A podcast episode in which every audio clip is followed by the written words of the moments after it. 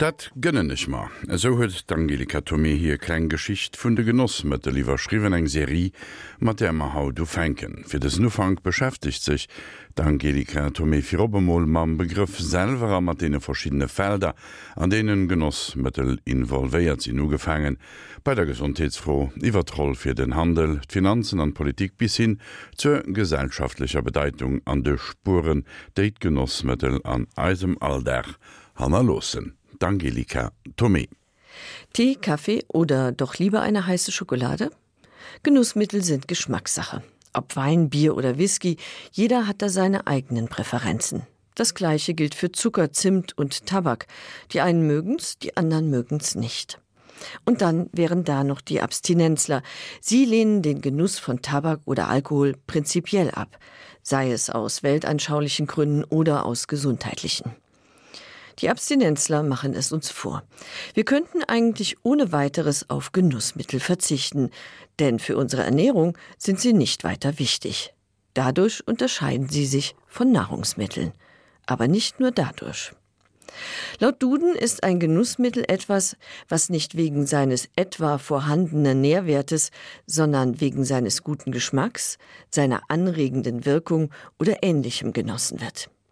Beispiele für einzelne Genussmittel liefert der Duden nicht. Mit gutem Grund. Denn die Einordnung von Produkten in die Kategorie Genussmittel ist gar nicht so einfach, da sie von dem jeweiligen gesellschaftlichen Konsens abhängig ist. Ein wichtiger Aspekt bei der Einordnung ist die Wirkung, die Genussmittel auf Körper und Geist haben. Einige wirken stimulierend, Kaffee beispielsweise, andere stimmungsaufhellend, wie zum Beispiel Kakao, oder dämpfend, wie beispielsweise Tabak. Der Verzehr von Genussmitteln kann das Körperempfinden verändern, im Falle von Alkohol auch das Bewusstsein. Die gesundheitlichen Auswirkungen von Genussmitteln werden seit dem 19. Jahrhundert erforscht und haben die gesellschaftliche Wahrnehmung und Akzeptanz seither entscheidend mitgeprägt. Genussmittel wie Haschig und Opium gehören heute zu den Drogen. Ob ein Genussmittel als Suchtmittel, Heilmittel oder Nahrungsmittel eingeordnet wird, das wird innerhalb einer Gesellschaft oder Kultur immer wieder neu ausgehandelt. Zucker und Tabak zum Beispiel galten bei uns zunächst als Heilmittel und wurden aus medizinischen Gründen angewandt. Zucker sogar äußerlich. Die längste Zeit ihrer Geschichte wurden sie als Genussmittel eingestuft. Inzwischen zählt Tabak zu den Suchtgiften, Zucker gilt neuerdings als Krankmacher. Ausgerechnet der Zucker, der doch so fest in unserem Speiseplan verankert ist und den wir doch gar nicht mehr als Genussmittel wahrnehmen. Genauso wenig wie Gewürze. Wer würde schon behaupten, er nehme Genussmittel zu sich, wenn er seine Speisen mit Zimt, Muskat oder Pfeffer würzt? Nicht nur bei der Einordnung der Genussmittel zeigt sich ein deutlicher Wandel, sondern auch beim Preis. Viele Genussmittel sind heute Massenware, Champagner zum Beispiel oder Schokolade. Früher waren diese Genussmittel für Normalsterbliche unerschwinglich. Genussmittel waren Luxusgüter, die den Reichen vorbehalten waren und ihnen als Statussymbole dienten. Parallel zur industriellen Massenherstellung und Demokratisierung dieser Luxusgüter ist in den letzten Jahren ein regelrechter Hype um etliche Genussmittel ausgebrochen exquisite Whiskys und Zigarren, ausgefallene Ginsorten oder hochwertige Kakaoprodukte stehen derzeit hoch im Kurs. Wer es sich leisten kann, würzt mit echter Vanille statt mit Extrakt, hat zig Sorten Pfefferkörner aus den entlegensten Anbaugebieten der Welt im Küchenschrank und süßt mit Rohrohrzucker statt mit Haushaltszucker aus Zuckerrüben. Oder investiert sein Geld in seltene Rotweine. Die Liste ließe sich immer weiter fortführen, doch was sagt sie aus? Es geht nicht mehr darum, ob man sich Pfeffer leisten kann, sondern welchen Pfeffer man sich leisten kann. Obwohl Pfeffer, der einst mit Gold aufgewogen wurde, zur Massenware abgestiegen ist, hat er seinen Nimbus nicht eingebüßt, vorausgesetzt, dass es sich um Pfeffer der höchsten Qualitäts- und Preisklasse handelt. High-End-Produkte wie erlesener Pfeffer, Wein oder Kakao verströmen immer noch einen Hauch von Luxus und eignen sich aufgrund ihrer Exklusivität nach wie vor als Prestigeobjekte und Statussymbole. Und somit ist im Grunde genommen alles beim Alten geblieben. Denn abgesehen von Geschmack und Wirkung haben die Genussmittel schon immer wegen ihres hohen Preises und ihrer Seltenheit besondere Wertschätzung genossen. Und wegen ihrer exotischen Herkunft. Das Verlangen nach den prestigeträchtigen Gaumenfreuden bildete den Anfang des Fernhandels.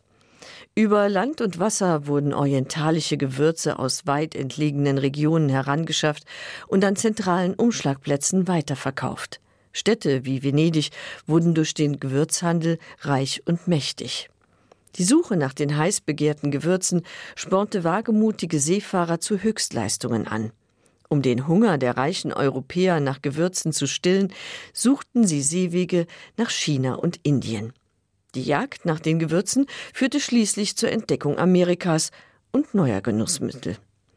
Aus Amerika brachten die Schiffe zunächst Tabak und Kakao mit. Später wurden in den Kolonien auch Zucker, Tee und Kaffee angebaut. Die Genussmittel waren aber nicht nur für die Händler ein lukratives Geschäft. Die Zölle und Steuern, die auf die importierten Luxusgüter erhoben wurden, spülten den Regierungen Geld in die Kassen. Die hohen Abgaben wurden jedoch häufig als ungerecht empfunden und sorgten immer wieder für Konflikte. Zwei umstrittene Zollgesetze, der Sugar Act und der Tea Act, spielten die Schlüsselrolle bei der Loslösung der amerikanischen Kolonien vom Mutterland England. Viele europäische Staatshaushalte profitieren nach wie vor von den Zöllen und Steuern, die auf Genussmittel erhoben werden. Ein zweischneidiges Schwert denn die Staaten profitieren vom Konsum von Produkten, die sie offiziell als gesundheitsgefährdend deklarieren, wie zum Beispiel Tabak und Alkohol. Die Abgaben, so das Gegenargument, zielen darauf ab, den Missbrauch in Grenzen zu halten. Doch mit der Verhaltensregulierung durch Steuern ist das so eine Sache. 1694 führte die Erhöhung der Biersteuer in England dazu, dass die Unterschicht ihre Trinkgewohnheiten von heute auf morgen radikal änderte. Statt zum teuren Bier griffen sie zu dem sehr viel billigeren Fusel. Die sogenannte Gin-Epidemie konnte erst 50 Jahre später eingedämmt werden, unter anderem nachdem die Steuern auf Brandwein erhöht worden waren. Die gesundheitlichen Schäden, die durch die Epidemie verursacht wurden, waren beträchtlich ebenso wie der gesellschaftliche Schaden. In England wie auch später in den USA wurde der Teufel Alkohol als Zerstörer der sozialen Ordnung ausgemacht. Das Prohibitionsgesetz, das 1920 in den USA in Kraft trat, wurde 1933 wieder aufgehoben, denn die Aktion erwies sich als Fehlschlag. Wieder hatte sich das Problem nur verlagert. Die Zahl der Alkoholkranken sank zwar anfangs, dafür stieg die Kriminalität rapide an. Weder die Produktion noch der Handel oder der Konsum von Alkohol konnte durch die Prohibition unterbunden werden. Sowohl in den besseren Kreisen, ja selbst im Weißen Haus, wurde munter weitergetrunken, wie auch in der Mittelschicht. Wein und Bier wurden durch hochprozentige Getränke ersetzt. In kleinen sogenannten Mondscheindistillerien wurden Gin und Whisky schwarz gebrannt und illegal in Zehntausenden von Speakeasy-Clubs ausgeschenkt, in denen sich die Unverbesserlichen heimlich versammelten. Genussmittel haben immer wieder Vorbehalte auf sich gezogen, seien sie politisch, religiös oder medizinisch motiviert. Aber Genussmittel haben auch schon immer Menschen zusammengeführt, nicht nur in Flüsterkneipen. Vom griechischen Symposium bis zum Stammtisch, von der Tea Time bis zum Kaffeekränzchen bildeten Genussmittel das verbindende Glied. Die ersten Kaffeehäuser, Bistros und Bars kamen dem Wunsch, gemeinsam zu genießen, sehr entgegen. Cafés wie das Prokop in Paris entwickelten sich zum Treffpunkt von Künstlern und Philosophen. Beim Kaffeetrinken wurden Neuigkeiten ausgetauscht, es wurde diskutiert und mitunter sogar Weltpolitik gemacht. Rund um die Gaumenfreuden entstanden Zeremonien, sowohl bei der Zubereitung wie auch beim Verzehr. Das Zuprosten ist eine der ältesten Sitten, die japanische Teezeremonie eine der ausgefeiltesten. Der Verzehr der Genussmittel brachte allerlei neue Gebrauchsgegenstände hervor, mit denen die Upper Class die luxuriösen Prestigeobjekte gebührend zur Schau stellen konnte. Kostbare Teetassen aus zartem chinesischen Porzellan wurden um die halbe Welt geschippert. goldene Zigarettenetwies mit Edelsteinen verziert, Karaffen aus kostbarem Kristallglas mit Silbermonturen besetzt. Das Kaffeeservie gehörte bald zur Grundausstattung eines gutbürgerlichen Haushalts, aber auch so profane Dinge wie Teesiebe, Kaffeefilter, Tabakdosen und Pfeffermühlen. Vom Tafelgeschirr bis zur Weltpolitik. Genussmittel haben die Welt im Laufe ihrer Geschichte in vielerlei Hinsicht verändert und werden es auch in Zukunft weiterhin tun, denn sie sind noch immer und werden es auch in Zukunft weiterhin tun, denn sie sind immer noch heiß begehrt, auch wenn einige bisweilen heimlich verzehrt werden müssen.